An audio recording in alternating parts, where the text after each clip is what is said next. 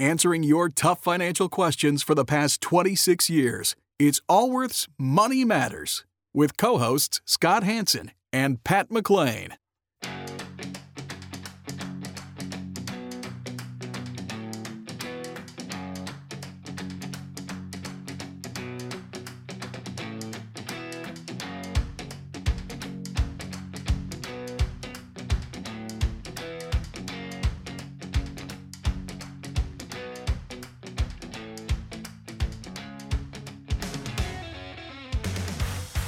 Would like an opinion on a financial matter you're dealing with? Whether it's about retirement, investments, taxes, or 401ks, Scott Hanson and Pat McLean would like to help you by answering your call. To join Allworth's Money Matters, call now at 833 99 Worth. That's 833 99 W O R T H. Welcome to Allworth's Money Matters. I'm Scott Hanson. I'm Pat McLean. Glad you're joining us today as we talk about financial matters and kind of in the middle of summer right now. The first part, I think July 4th always feels like summer is really rolling, which is coming up this week, which would be. No? Is that how it works? For me, no. Is it? It's it's more dependent upon the weather for me. Like when it gets really hot, the Sacramento Valley. It's like this is summer. This Okay. is summer. Anyway. but um, that's my that's my indicator. Okay. But we are here talking about um, financial matters and helping you make wise choices with your money. And of course, as always, we've got a great program lined up. And one of the things we're going to talk about that might not sound too exciting, but um, how the onset of Alzheimer's, Or whether or not just or dementia. or any sort of uh, cognitive impairment. Uh, which with, could be caused by medication. I remember I had a client who was always a do-it-yourselfer. Still went on a medication, and his doctor said, "Do not make any major financial decisions now you're on this medication." yeah. It's So really hard for him. We're going to talk a little bit about that and how to safeguard uh, your yourself or your your parents or your loved ones because we see a lot of it. I mean, we put alerts on certain accounts in our firm. Oh yeah, yeah, yeah, yeah, yeah. Uh, because we're worried about the particular clients and the financial decisions they make. Where it actually, any one time they talk to someone in the firm, it actually alerts that says, "Hey, Yeah, yeah. you know, either scam alert or someone's family members at the money or the client themselves probably needs some counseling about what they're doing with the money. Yeah. So we're going to talk a little bit about that. And of course, we'll take your calls. And if you want to join us, 833, No? Is that right? 833. yeah, toll free, 833 99 Worth is the number. Again, 833 99 Worth. That will get you um, Yes. on, On the air. Yeah. And um, why don't we start right off with calls today? We're going to talk with Tom. Tom, you've got Scott Hanson and Pat McLean of Allworth's Money Matters. How can we help you?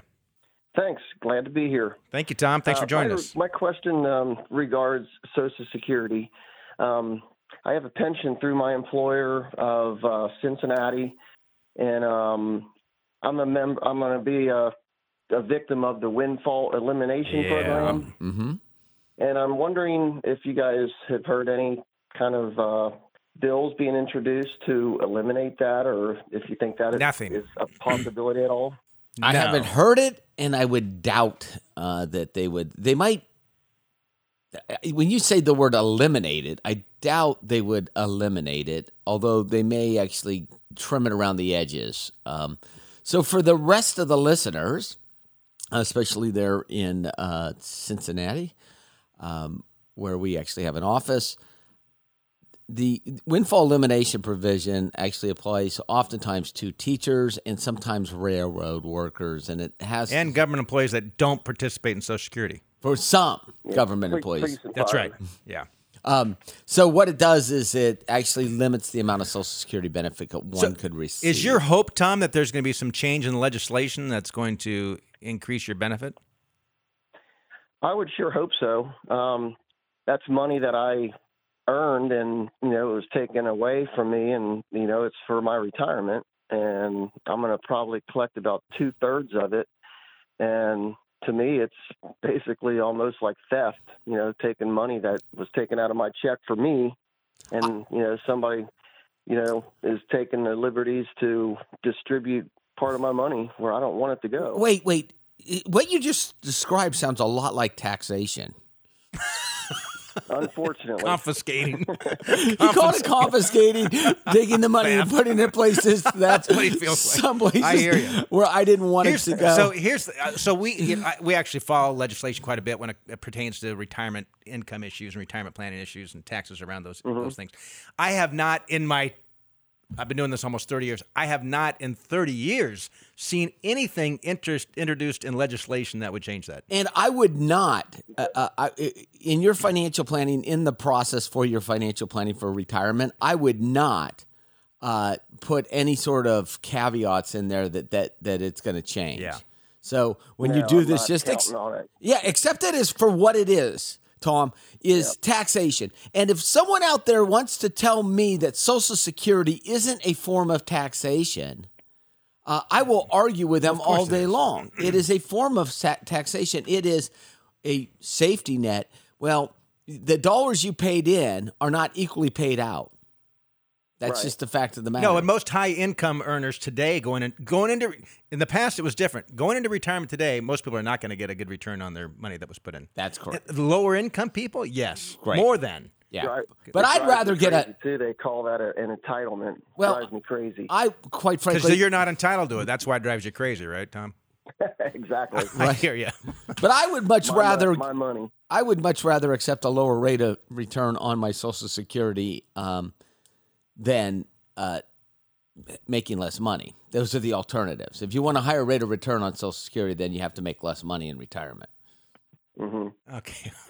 Right. One other quick question Go I had is um, I'm a divorced male uh, in my mid 50s, and from what I understand, my ex-wife, whatever her Social Security is, if it would be higher than mine, I'm eligible for hers. And if that is correct, how do you go about Yeah. finding that out? You, no, so you could be in if assuming you don't remarry by that point, you could be entitled Mm-hmm. to a spousal benefit, which would be fifty percent of her benefit. So either your benefit, Oh, okay. yeah. So It's not her benefit. unfortunately, Tom, you called hoping for a couple good answers on Social Security, and you got nothing. I got a, So- got a big zero. Yeah, sorry. So I mean, the key really, particularly in your mid fifties, is to is to plan uh, f- for what your estimate is. Um, on the you know, and you've got the windfall elimination provision, which I don't know why they call it a windfall because I'm certainly doesn't feel like a windfall to It's you. just the opposite. If, yeah, it feels like theft to you. But uh, the the ideal is to plan with what reality is and not what you might hope would happen. So I appreciate the call uh, very much, Tom. And it'll be interesting. There's there clearly will be some changes in Social Security. I don't think it's going to be for the better of most uh, retirees. my Yeah. guess. Yes. it will only it, the the changes will be. Uh, just just look at the math. yeah. It, it it won't necessarily. It's just to keep it stable or in place. Yeah. I don't know if the word stable is the right word. In place. Yeah. It's not going away. No, it will not go away. No for way. yeah, Social For Security is not going No, to no, go away. The benefits for some people will absolutely go away. Or be re- could be reduced in the future. Uh, okay, could be. I, I Your see- point is here if, if if I was retiring and my income was going to be over one hundred and twenty-five thousand dollars, just draw a line in the sand. I wouldn't be counting on any of the Social I- Security benefit for uh, uh, going forward. I read an article. Where did I see this? It was this week. It said that the uh, average income for a 66 year old couple was like retired was like $89,000. And they didn't back up their source. I'm like, what? where are you living? I mean, and clearly certain neighborhoods and maybe the type Yeah. of people who hire financial advisors, but not across the. Uh, Not the average. That's what I'm like. Fake, Yeah. I guess it was fake news. I don't. Well, let up to whatever that news. is, whatever that means. Yeah, that's Have you ever thought about how news reports fake news? Is that really news? That would probably not be news. There we go. Yeah, all right, thank you. That would, in and of itself. Correct. We could go in circles all day long. And now let's go with Ed. Ed, you're with Allworth's Money Matters. Good afternoon, or I guess it would be good morning for you folks calling from the East Coast. How Yeah. are you today? Good. How you doing? Good, good. Um, got about a hundred thousand dollar in Roths, and we have about eight hundred thousand split across a variety of IRAs, 401ks, 403bs. and within one of those 401ks, I've got 800. Uh, I'm sorry, 80,000 in an ESOP with a cost basis of about I don't know five six thousand dollars. And I guess the question is, you know, I've heard about net unrealized appreciation, Yep. and like, do I do that now or do I do that when I retire? I'm 60. I'll probably be retiring in six or seven years. Do I do I exercise that now or do I wait till I'm uh, you know in retirement and start to draw down on those funds? Um, is the company paying a dividend? Yes. Do I mention the company? It doesn't matter, but uh, it, it, U- UT, UTC. So I'm sure you've heard of them, and they're they're getting ready to split up too, which is another reason.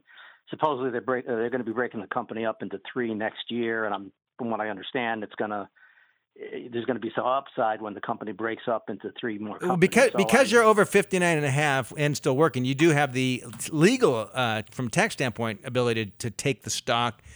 Uh, and for for you out there that wonder what the heck's net unrealized appreciation, either in a 401k or an ESOP, uh, instead of rolling those dollars over into an IRA, which is an option, if you just receive the stock, Ed would be taxed on the the his cost basis five grand, and the the, the seventy five thousand dollar gain would just wouldn't be realized until at some point in the future when he sold the stock. At which point it'd be a long term. Uh, capital gain. Unfortunately, if you end up passing away, that gain is not forgiven as a um, stepped up basis like other assets. But other than that, it's a beautiful strategy. And it, his you hold the shares, not units. So some 401ks will actually show. Yeah. Will show So did- the, the it has to be in shares, not units. Will your employer allow you to take the distribution now?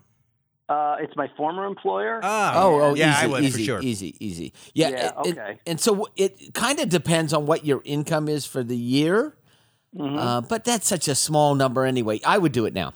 I would I too. mean, we're probably in the 22 or is it the 24 percent tax bracket? Yeah, yeah, but it's days. only five It's five thousand is your grand, it's basis. Yeah, right, yeah, right, it's only five grand. It's yeah. not, so, it's not, it's so such a I would do small it now. I wouldn't even I would wait. too. Right now. Okay. I'd start on it next week. because and sometimes what we found is the plan administrators you talk to someone and it could be administered by someone who's answering 401k calls all the time or, and they don't even know what you're talking about and so, Expect They, it to go. Yeah, they, they they seem to know when I Okay, call them. They seem okay. to have some idea what I was talking about. But I, I think I'll still seek professional yeah because i can't tell you how many times we've had to coach i mean I, literally i've done conference calls with 401k administrators because they don't know what they're talking Yeah. about expect it to go badly.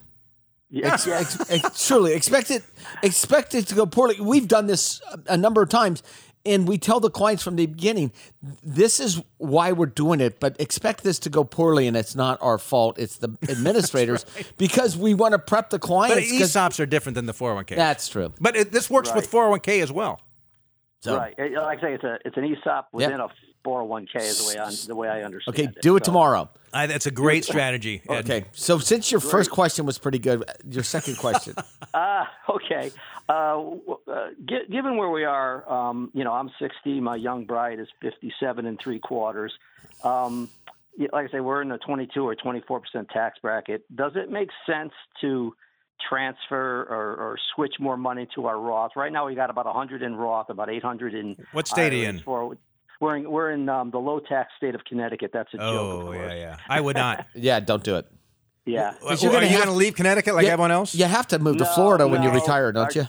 our, our children won't let us, so we're going to stay in Okay. Connecticut. So, um, yeah. So you think connecticut tax taxes are going up or down state. It- it- oh, oh, they're, they're Sorry to going. laugh. They're going. they- yeah, they're going up. There's no. Well, you no want to talk about you? It's really been Connecticut has been a fascinating state to watch because they used to have low income taxes, And they then they had had- all these No income tax. We had Yeah. no income Yeah, tax. and they attracted. a lot of the hedge funds, private Yep. equity firms, right? Yep. And now they're one of the highest tax states, and all those people leaving. I've heard about, and you know better than I had, but the neighborhoods where home values are dropping like a rock because like people in- are leaving. around the Oh, uh, yeah. around the Ridgefield area and, and uh, correct they're just imploding Greenwich, that area. and sure, Greenwich right sure. which is right next to Ridgefield they're just imploding these multi yeah. you know what the problem with Connecticut though is Ed Too many trees. Too many is what you said trees.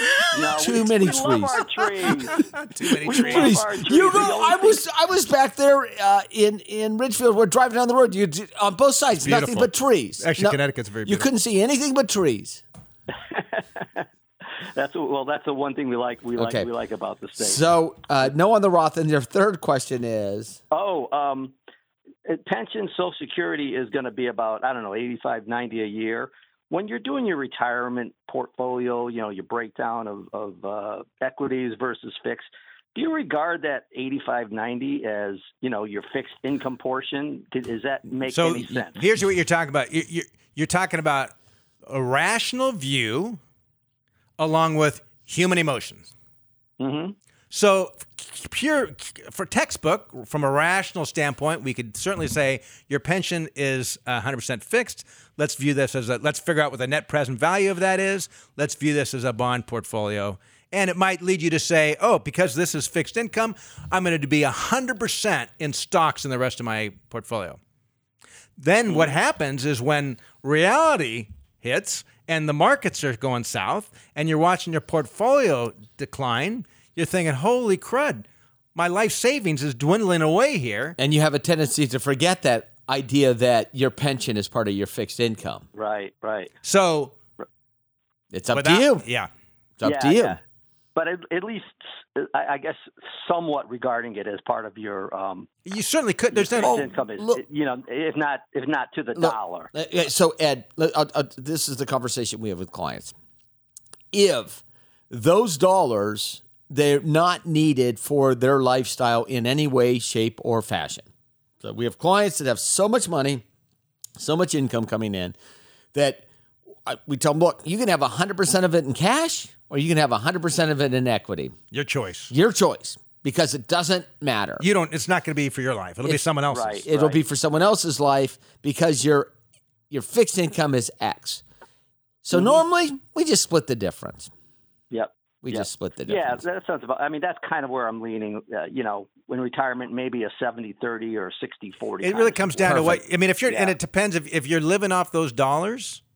Mm, not so. Yeah. You know, not so much. I think And- we could probably get by on the eighty-five or ninety. In and you might income. say you might say you know what let's let's peel off one let's peel off x dollars in one ira and let's view these dollars as money when we're 90 years old And, Mm-hmm. and or money that's probably going to go to the kids unless we both get really sick or something right and then you say i've got a really long-term perspective i don't even need to worry about that i'm going to ignore when the markets go south realizing that over look if you go to a there's never been a 20 year period where stocks have not outperformed bonds right, right. and if you look at a 15 year period, you have a 99.9% chance of a positive return uh, based on history. So, looking at those odds, one would could certainly argue that you should have more to, weighted towards equities, but it comes down to what do you need income wise, number one. Number two, what are you comfortable with?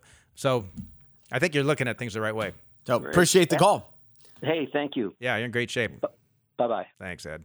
All right, Pat, rather than, uh, we'll take some more calls in the second segment here, but uh, we talked at the beginning of the program on Alzheimer's. And, and you know, even my own father, uh, who was in a nursing home before he died, um, and was in and out of a number of different ones because he actually would start to get a little bit better, and we would move him home with a caretaker into his home with a caretaker, um, and then it, How many homes was he in? five, some as little as a week, and some for months at a time. And he finally ended up at this board and care, which was a great place for him. Which is a board and care is a small residential facility versus a large one. But at one of these facilities, uh, someone um, got a hold of his. Uh, y- you know, there's this fight where you want them to have some reasonable feeling of um, self control. So I I left his wallet with them, and then one of those someone got into his wallet and took his ATM and got his pin, which I wasn't worried about it because I'm like ah they'd have to have the pin number to get to the uh, to the ATM.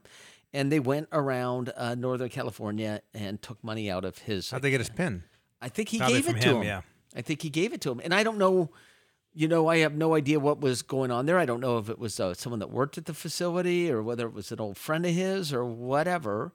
Um, and uh, at one point in time, someone got a hold of one of his credit cards and uh, went and used it around town. So you would well. not recommend leaving the wallet with someone. I would not recommend. Uh, and it, you know, it happened, and we didn't know he had any cognitive impairment when it took place.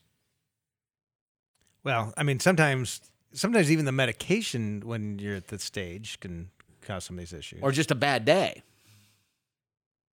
But I, I remember talking with a gentleman whose uh, father um, had been had paid for long term care insurance for it was like ten or twelve years. Came down with Alzheimer's. This was, he was still on his own, living independently, and decided to quit making his premium payments on his long term care insurance. Just for whatever reason, just stopped paying him after ten or twelve years. Not a couple months, but ten or twelve years. When he needed the actually when he probably needed the coverage the most. the insurance company canceled him because the policy lapsed. because he quit making premium Yeah. payments. And I don't know what the outcomes. Last I talked to the individual, he was fighting with the insurance company, and um, So, there. This is a study uh, that has come out from. Uh, it includes Duke Health, and uh, which and Duke University School of Medicine, which is this misperception that financial difficulties occur only in the late stages of dementia. In fact, financial difficulties or the, the, the difficulty in one's managing their own money or resources oftentimes will present itself early in an Alzheimer's cycle. So, as you said, you didn't know your dad had any cognitive impairment. didn't know. And in, in fact, after the fact, it, it, we never we never knew. It, it I don't know if he was involved in Yeah, it whatever. or not, Yeah, okay. right? Some You know, scam I don't you don't know. because he had so much money in his bank account. Well, yeah, yeah. Well, well, fortunately, we limited the amount of um, money that was kept in his account for reasons uh, such as this, um, and the fact that there wasn't a ton of money. So there were two reasons it was uh, limited. One, he didn't have much. That was an easy one. that was the easy part. So it's there. There's something called preclinical stages of uh, dementia, which is when the sufferer of Alzheimer's or dementia. Um, it can happen in both those situations. Will actually start to show some loss of financial abilities uh, early on in the disease. So, how do you protect against this? Right? It's your children. Uh, if you're the child of someone, or if Or it's maybe your you spouse, or maybe even you one day, it's you have to get people involved that you trust. You have to get them involved with someone you trust. And the hard thing, I think, the challenge is so, so often, um, uh, you know, our culture, we are very private on our finances. And- People share all kinds of other issues, very personal issues, before they share, before finance. they share their finances. that's yes. They'll share their sexual history. They'll share all kinds of stuff before they share before they'll share their finances. And so it's I mean, can you imagine being out out uh, at uh, dinner with a bunch of guys and everyone's sitting there talking about their exact fin- their finances and where they talk about everything else. I know, but they they I mean they might brag on things they purchased or if someone hit someone might brag if they hit a home run on something. Yeah, and they actually. So my kids call that flexing. They go, that guy was flexing when they start kind of hinting at that they're hitters or All right, whatever. They call called flexing. But My back to this my point. to this is it's okay to ask mom and dad if uh, you suspect this that you actually get copies of their um, or their checking account or their bank statements or you get copies of their bills. Most certainly brokerage firms and firms like ourselves can cc someone else or you could get passcodes to your parents uh, financial and taking over bill paying? Yes. The issue arises between siblings themselves, which is the mistrust between siblings. We've seen this dozens and dozens of times where one says, I'm going to take over mom's finances, and the other one says, Well, what, what's in it for you? Um, and the other is with the parents, the ability they to let you do that. Um, but and there are independent trustees you can hire for something like this. and you and I recommended that to a family recently where there were three children and there's a lot of finger pointing and I said, you know, no one trusts each other around you guys and mom and dad have mom has plenty of money. Why don't we uh, hire an independent trustee that will do all the bill paying and make sure that the dollars are taken care of? And if mom can agree on it, everyone's fine. and Uh, unfortunately, know. they, they they passed the person passed away before they got there. Oh. But that was a, it was the solution. It was a solution because those kids were fighting. that was some serious fighting, and it's not unusual to see that. No. And it's and make sure that there's safeguards in place. You mentioned Pat not having too much money in one particular account. If you're dealing, if your mom, if you've got, it, let's say you've got a parent that is um, had the same financial advisor with the same firm for years. uh, I mean, feel free to reach out to that firm directly. oh, talk to him Yeah, I mean, we've had those conversations. or get or, or ask for uh, you know a POA if mom or dad are comfortable giving you a power of attorney on the uh, on the account. yeah, so you can, um, Yeah, can yeah. help. But you'll want to you'll want to at least make sure that, uh, and most good financial firms kind of keep an eye out for this sort of things. Well, we do when there's suddenly a change in spending for a senior person, like what's happening here, Yeah. or uh, there's an um, we had one where someone called up and wanted fifty thousand dollars because we asked why, and they had uh, thought they had won a large lottery and had to pay the taxes first. oh my. So All right, this is depressing. Anyway, we're going to take a quick break. We'll come back. We'll continue with some more calls. This is Allworth's Money Matters with Scott Hanson, Pat McLean. We'll be right back.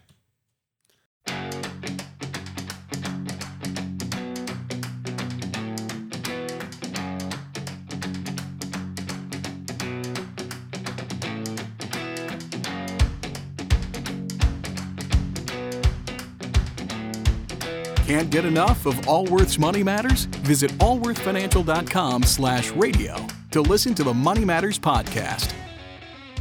Do you have a financial question that needs answering? Call us at 833-99-WORTH. That's 833-99-W-O-R-T-H. Welcome back to Allworth's Money Matters. Allworth, of course, is formerly Hanson McLean. Allworth Money Matters with Scott Hanson and Pat McLean. To join our program, if you want to call, 833 99 Worth is the contact number. 833 99 Worth. And let's hit some phones here. We're going to talk with Scott. Scott, you're with Allworth's Money Matters. Thank you so much for taking my call. My ultimate question is going to be should I continue to invest in my 401k Roth or should I just be investing in a regular 401k? But before I get there, I'd like to thank both of you because um, to the age of 45, I'd worked in private industry and then I eventually started a job with the state.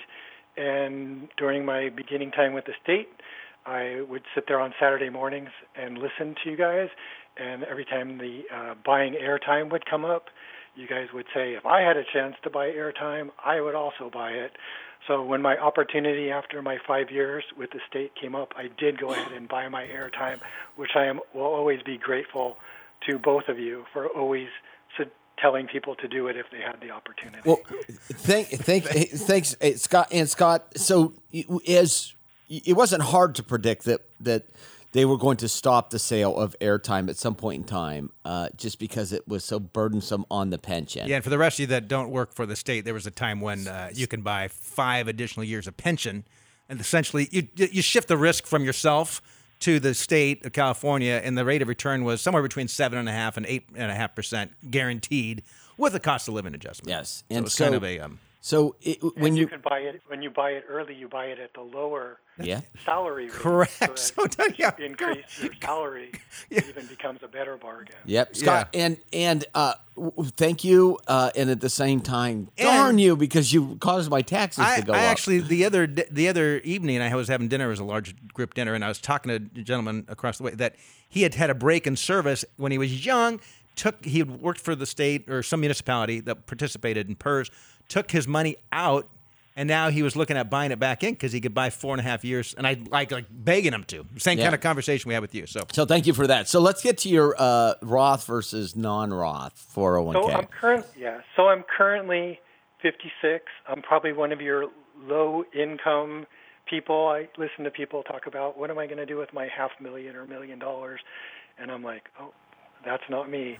Anyway, so I have a I have 11 and a half years in. I'm shooting for 20. Um, I have my 401k from when I worked in private industry. Um, I did make a huge mistake during the recession and invested in something I shouldn't have, so I'm left with sixty thousand dollars left of that. I to pay for my um, my airtime. I just used what I had saved during the five years through the state Savings Plus, Great. and then I paid it off as quickly as possible Great. over a two-year period, so I wouldn't be paying seven and a half percent for a really long time.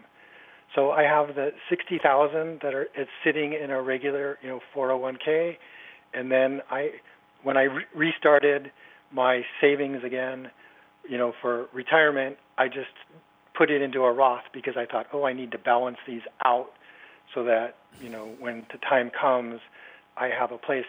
But I was thinking when I retire, when I hit the 20 years at 65 or 66, I'm going to go ahead and my pension will be $3,000 a month gross.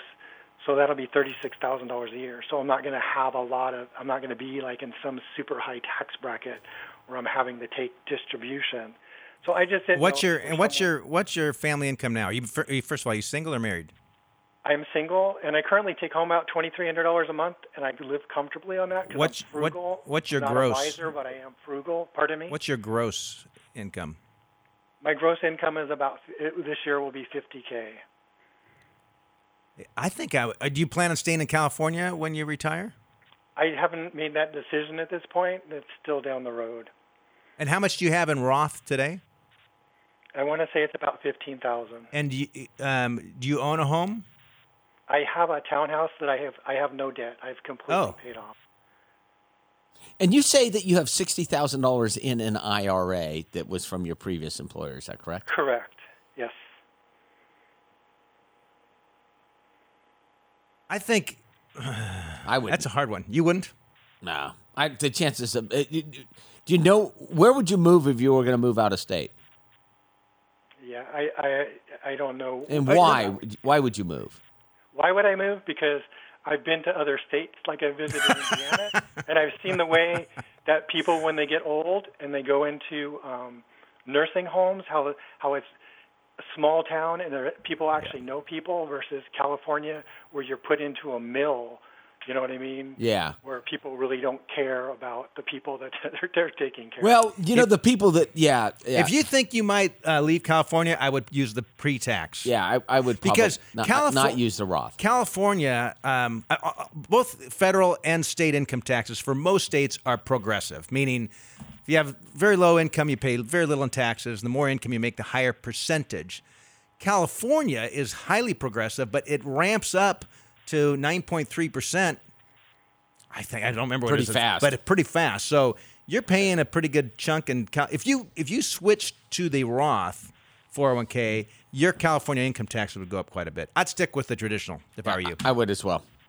so I should stop contributing to the Roth at That, this point. that's correct. Well, if you're going to do that, then increase increase what you're contributing to your. So right now, Yeah. So if you're putting I'm in doing 10 ten. I'm currently doing ten percent. okay, put in four, 13% into the uh, Yeah. deductible IRA or deductible 401k. Okay. And then I got So a your question. net should be about the same. I got a question for you. You said you invested in something going into the in the recession that you shouldn't have. What was it? No one knows who you are, by the way. Ah, so, and I always listen to you guys, always about diversifying, diversifying, and it was I had invested in the silver um, stock. got it. Silver ETF. So my my sixty thousand went up to two hundred thousand, and then it well, it was probably about eighty thousand, and went up to two hundred thousand, and then very quickly went back to sixty And and was it sold to you by someone or did you? No, uh, it was a family member who thought the economy was going to crash and I would have Got- nothing left. Oh, got it. So so anyway, thank you for taking some of our advice over the years. well, look, look. The, hard, the reality is, when things are going south, and when we're in a tough time, and it was a rough re- recession last time. uh, Sometimes our rational thoughts are thrown out the window, and our emotions take over. I mean, That's there's right. a, a I agree. I, huge- I mean, that just goes through my mind all the time, hearing you guys always always say that.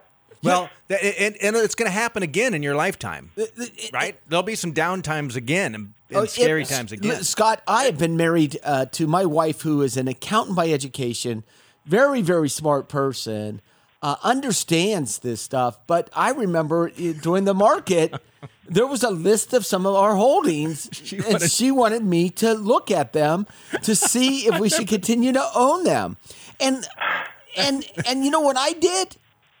I bought more. of the things that she was she was unhappy with because That's when she left you. well, no. that would have been a. But the, the point being is that is that th- th- there's logic and there's emotion, um, Right. and Yeah. and Well, it was the whole. It was the. Yeah, at that time, everyone was talking about the debt bomb blowing up and the currency falling Here- to nothing. So here's, but it's, but the, right? They, they say that the only bad mistake is one that you don't, that you forget and repeat again. So, right? Um, Yeah. so I think the key here is when the next time there's a horrible economy, the stock market's off 30, 40%, it'll happen again. We don't know when, it'll happen again.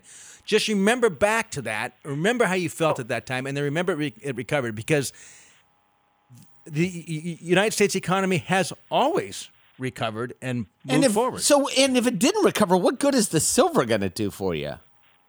Especially this stock. It was supposed to go up in value. I understand, but but if there's Everyone but but to but, run to but the idea that gold and silver is a store of wealth is such an archaic concept. And if you're going to hold silver or gold, Don't hold it in a traded account. Hold it at home. and hold it next to your guns. Have plenty of guns and, your- ammunition. and your food and your water. Because if it gets that bad, Because yeah, if it's that bad, no one's going to eat gold or silver. You can't eat it. well, you could trade it for food. Well, what? But other people want food. I know. The I- food I is the food. If it's that bad, you, if it's that bad, you hope you're young and strong yes, correct. with lots of uh, weapons. Yeah. I guess I don't know. Well, Yeah. Anyway, th- appreciate the call, Scott, and uh, thanks for being a. I guess everything's a long time degrees, isn't it? Every, degrees. Yeah. But the key, it, it is good. It's good to remember. It, it's good to lose money before you're uh, at retirement age Oh yeah. as an investor. Oh yeah. The uh, the earlier the better. And I got to tell you, I'll be real frank. As a financial advisor, when somebody comes in and it either maybe they had some inherited some money or lottery winning or somehow sudden cash, and they've never had an ex- like they've really never had a 401k or never really saved, never had any losses. Um, they're really challenging to bring on as clients because they've never experienced ups and downs in portfolios. And if anytime you move out of CDs or a Yes. savings account, you're going to have fluctuation in value. That's So- just how. so- yes. I don't care what you invest in. There's going to be fluctuations in value. And if you haven't had those experiences, it's pretty challenging. And the key, I think, is to learn from those experiences. See what what actually transpired and how did you react to them? It's the usually the reaction, our reaction, and how we, uh, the steps we we take at that point are the ones that cause us the most damage. Ass- yeah, assuming assuming that you have a well diversified portfolio to Assuming begin you, with. we didn't make poor choices on the way up. And we're going to continue on. Uh, again, to join the program, 833 99 Worth. We're talking with Jamie. Hi, Jamie. You're with Allworth's Money Matters. So uh, the scenario is I'm going to be retiring on July the 5th of this year. I'm 62 years old, and my husband is uh, 67, and he's already uh, retired last year. And the company is offering um, the monthly payment would be 6,000 a month, and the lump sum is 1.178 uh, million and I'm not sure what to do. Um, my other financials are joint between my husband and myself. Um, we have 2.6 million in um, 401k. We have 500,000 in cash. Our house is mortgage free. Uh, my husband gets between pension and uh, Social Security 3,700 a month. So uh, my question is, what is the best option for me, lump sum or What, monthly payment? what do you think you should do? Uh, I don't know. Okay. I, I have no idea right. what Okay. to do. And uh, I know a lot of my friends have taken the lump sums from the same company, and everybody sort of take it and take take your money Here- and run. It's, so uh, the the younger you are, the easier that is to. What which company is it? it's a large HMO. It's uh, Okay. Kaiser. Okay, okay. And the reason I ask is because the the pensions are have a, a guarantee, but there there's there the guarantee on it's not six thousand dollars a month from the Pension Benefit Guarantee Corporation. So if you were retiring from a company that was had huge pension obligations and we're concerned that it was going to be a viable company, then you'd like get the money out of there in case the company goes into bankruptcy and you'd have a degradation on your pension. That's not the case. That's here. not the case here. So, it, do you believe you have a normal life expectancy? Yes, I do. So part of the challenge is the, And the my husband too. The the younger you are, the more Mm-hmm. attractive the lump sum is because the way think of it this way. Uh, Kaiser looks at it like, all right, we've got 1.1, let's call it 1.2 million dollars in this uh, p- bucket of money, and we're going to pay out Jamie six thousand dollars a month until her normal life expectancy. That's how they've kind of calculated it. If you die young before that, they say, "Oh, isn't this great? We've got money left over." If you live longer, then it, they're going to have to dole out more money. How most people view this, though, however, they say, if I have 1.2 million, I need to generate six thousand dollars a month. I want to maintain my principal because what if I lived to 95? Right? Right. I, I don't want to spend this thing down to zero by the time my normal life expectancy. So if most good financial planning says we need to somehow calculate this so that we have got a reasonable chance that our principal is going to remain intact. And so then, Right. th- so the younger we are, the more years the company has to play with, the, the the larger the lump sum is relative to the monthly pension. And the older we get, particularly once we're at mm-hmm. 58, 60, 62, as we start getting older, it makes it a little more challenging to maintain the principal and, and provide that monthly income. So, Right, right. so Jamie, it, between you and your husband, and you and you'll be eligible for Social Security as well. Is that correct? Yes. yes. Okay. Uh, I'll take it at full retirement age. And, uh, 66 and a half. And how much will that be a month? Do you know? Well, the projection, it's close to uh, 29 something. Okay, so you you and your husband. Uh, will you be able to live comfortably on uh, twenty uh, twelve thousand five hundred dollars a month? Oh, yeah, that's more than enough. Okay, so Scott's calculated what the uh, in W- ter- And would, would you take a survivor benefit on this? which means that if you were to pass away, there'd be a, bene- portion of Yes. those dollars would go to your husband. And what would the monthly be for the what would the monthly be for the survivor benefit? The full survivor, It's, which uh, means the same. I I quoted the survivor one. Okay. So okay, six thousand a piece. Yeah. okay, all right. So the, So the, the, if in order to maintain your principal based upon these numbers, you need to earn about Mm-hmm. 6.1 percent. hmm Is that realistic over the next 30 years with a well diversified portfolio? Yeah, probably. yeah, but On a year by year basis, no. anyone's guess. No. So, a- and obviously, you've been investing. You and your husband have been investing for a long time because you have two point six million dollars in your four hundred one k. How is those doll? How are those dollars in your four hundred one k invested? Are they in stocks or bonds or a combination of the two, or do you know? A combination of the two. We have uh, um, the they call financial engines within Okay. Yep. um, within Fidelity that we have Uh-huh. with our company, and they're kind of managing it. So it's a mixture based on our age. And did you use the balanced portfolio or the growth in income or the growth? Do you recall? Balanced. Okay. Uh, balanced. And this five hundred thousand dollars in cash. So these are all you know. We're trying to diagnose uh, kind of the the situation. These five hundred thousand dollars that you have in cash. Um, how did that cash come to you? Is- Did you inherit it or did you save it or? No, save it. Saved it. Okay, and um, do you have a brokerage account or stock account or mutual funds anywhere outside of your four hundred one k? Yeah, the brokerage account. That's the 500,000. Okay, The five hundred thousand yeah. and just So like here's maybe you- thirty thousand.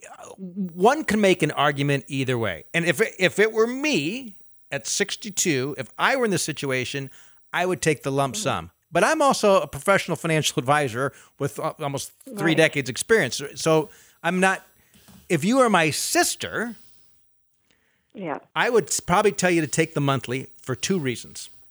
Number one, um, earning 6.1% is not the easiest thing to do over the long term. You have to be very disciplined in the markets. Uh, number 2 you- you already have quite a bit in tax deferred accounts that are going to have required minimum distributions.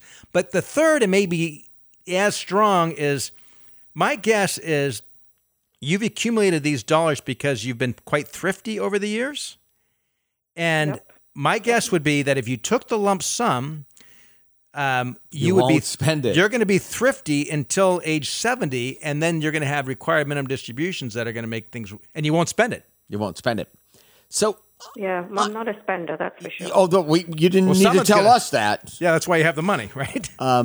So I, I'm inclined to go with Scott, um, and and and partially part of it being is that the twelve thousand five hundred. So if if you're listening, where did they come up with the twelve thousand five hundred? So if you're taking six thousand dollars a month, and then you've got twenty six hundred dollars in Social Security that's going to kick in at age sixty six, which is four years, and then we've got almost thirty seven hundred dollars a month for your husband. You round it up, it's twelve thousand, twelve thousand five hundred dollars a month at age sixty I would not. I don't think I'd take a joint 100 percent survivor benefit though. Why wouldn't you? Because he she's 62, he's 67. They have no debt on the house. Really? Oh. Well, just uh, just from a, a, a mortality standpoint, if she wants to protect some, that's probably better off buying uh, term insurance for a period of time. It's just- I mean, there's a five year difference in age there. I'd have to crunch the numbers. I don't. Uh, I you don't say, know. You say it confidently, Scott. So Well, there's not a huge difference, actually. how big from, is the uh, difference? I mean, you're only talking about a hundred dollars, hundred and fifty, or two hundred dollars. So, I mean, to me, that's just Okay. Not Well, I mean, usually, Oh, the, usually okay. there's There's normally. there- there's several options. Usually. Yeah, yeah. I question whether that it's just the hundred or two hundred dollars a month because it would normally be quite a bit more than that. In any case, So, it just from what we know about you so far, uh, which is two guys on a radio show that you've never met, you called and asked about your money. but you, you, it is good because I mean, one, the one nice thing with some Jamie knows we're not trying to sell anything, Oh, yeah, right? I don't have a I don't have a dog in this fight. I would be inclined to uh, have you take the monthly pension. I agree with Scott. I agree with Scott. And you know what? Everyone's situation's different. So if you if your other financial situation wasn't like this and other things going on, we might tell you to take the lump sum. Uh, if you were 55, we'd probably tell you to take the lump sum, just because the lump sum would be larger, because you'd be younger and more years that the company has to figure to pay it out. Um, so just because your coworkers are doing one thing doesn't mean it's the right thing for you. And, and by the way, and by the way, most of your coworkers, don't don't have this kind of money. nope. Yeah, yeah, but they probably They drive a nicer car. No, they do. They do. We're all about the same. But so I should take the monthly payment because I'm Be- still trying to figure out. Oh, why because came to because it gets you to your objective. It's a it's a, it's a, think of it this way: Okay. it's a six point one percent guaranteed income. Yes, yes. and you already have a substantial amount in non-guaranteed assets, or at least some. in- But when you- we get a time when the ten-year government bond is paying roughly two percent, to get mm. six percent, it's not an easy number. it would not without some risk. So. Wh- you- you- Especially with the market right now, taking that money and investing in when the market is at, right at the top. Well, we don't know whether it's at the top now or not. We I mean, know it think- is a think- new high. If you think about it this way, you've got three million dollars in savings, you've got a million dollars in your Mm-hmm. pension. By by taking the pension, you're t- roughly saying I'm taking 25 percent of my assets and guaranteeing a lifetime income with that that's all you're doing. at a 6.1 percent. I think it makes sense for you. Yeah, and you were It's the like that uh, three-legged stool kind of a thing. You Yeah, know, you yeah, got that- Social Security, you got pension, and you've got uh, your 401k, which is invested in yep. in the market. Yep. Correct, correct, correct, correct, correct. Either which way, you and Okay. And I have a feeling next time we go through a downturn, which we will, you're going to be happy that you have a monthly income, Yeah. a guaranteed income. it's it's Okay. it's it's right. the right thing for you to do. Um, and then just dig into the joint and survivor benefit for your husband and make that decision there. So, uh, depending upon the cost, it just when you said it was only a hundred to two hundred dollars a month, that just doesn't sound right to us. I don't But know. anyway, yeah, there's probably I don't wanna- several different options. Okay. Alrighty? All right. Sounds good. All right, thanks. thanks, Thank you for so calling. much. Thanks for yeah, calling. thank you. I'm glad you All right. you called. And it's always Bye-bye. interesting because every situation is so different. Well, you know what's interesting, Scott, is that she gave us the. We didn't have to ask her what the overall situation. She She's prepared. she was prepared. she Well, reeled it out for us. So maybe she had heard someone ask us that question previously. Big decision. Yeah, it's a it's a one That's a point big deal. That's a huge decision. Yeah. Yeah, there's no question about it. All So, right. Scott, um, this might be a little esoteric, but I found it extremely interesting. And because you tend to find esoteric things. well, in the financial markets, I wonder if we're watching the same movie again, which is this is an article I came, not. came across a while ago, uh, a few weeks ago, that said non banks are the largest holders of collateralized loan obligations globally. collateralized loan obligations globally. Does that sound familiar? Aren't all loans collateralized loans? Not all loans are. Okay, aren't the credit cards not? but Credit cards not. Aren't most loans collateralized loan Most obligations? loans are collateralized, but I think that the, the key here is that the non banks are the largest. Because last trip around the block, mm-hmm. it was the banks that had the CLOs, which is part of the reasons the mortgage crisis, right? So there's about $750 billion in collateralized loan obligations are outstanding globally. And one third are held by the banks in the US, Europe, and Japan, and the rest are ha- handled by non banks, which are who are they? Well, they're insurance companies. But this kind of brings me back to pensions. this this kind of brings me back to when they were doing the stress testing for the banks that they wanted to include some large insurance companies in the stress test because of their role in the global That's right. There was a financial big market. fight over MetLife. and there was a big fight over, hey, Very hey, large hey. political fight. Yeah, hey, we're insurance companies, but we're not that big, so you don't really need to stress test us. We're not part of the global financial situation. And I think, well, actually, you are. You're just not regulated like a bank is. And you don't want to. You want have to a be. different regulator. You're state regulated, not a. You know, there's no national regulator like there's for the. big difference. So is this something that you look at and you say, is this is this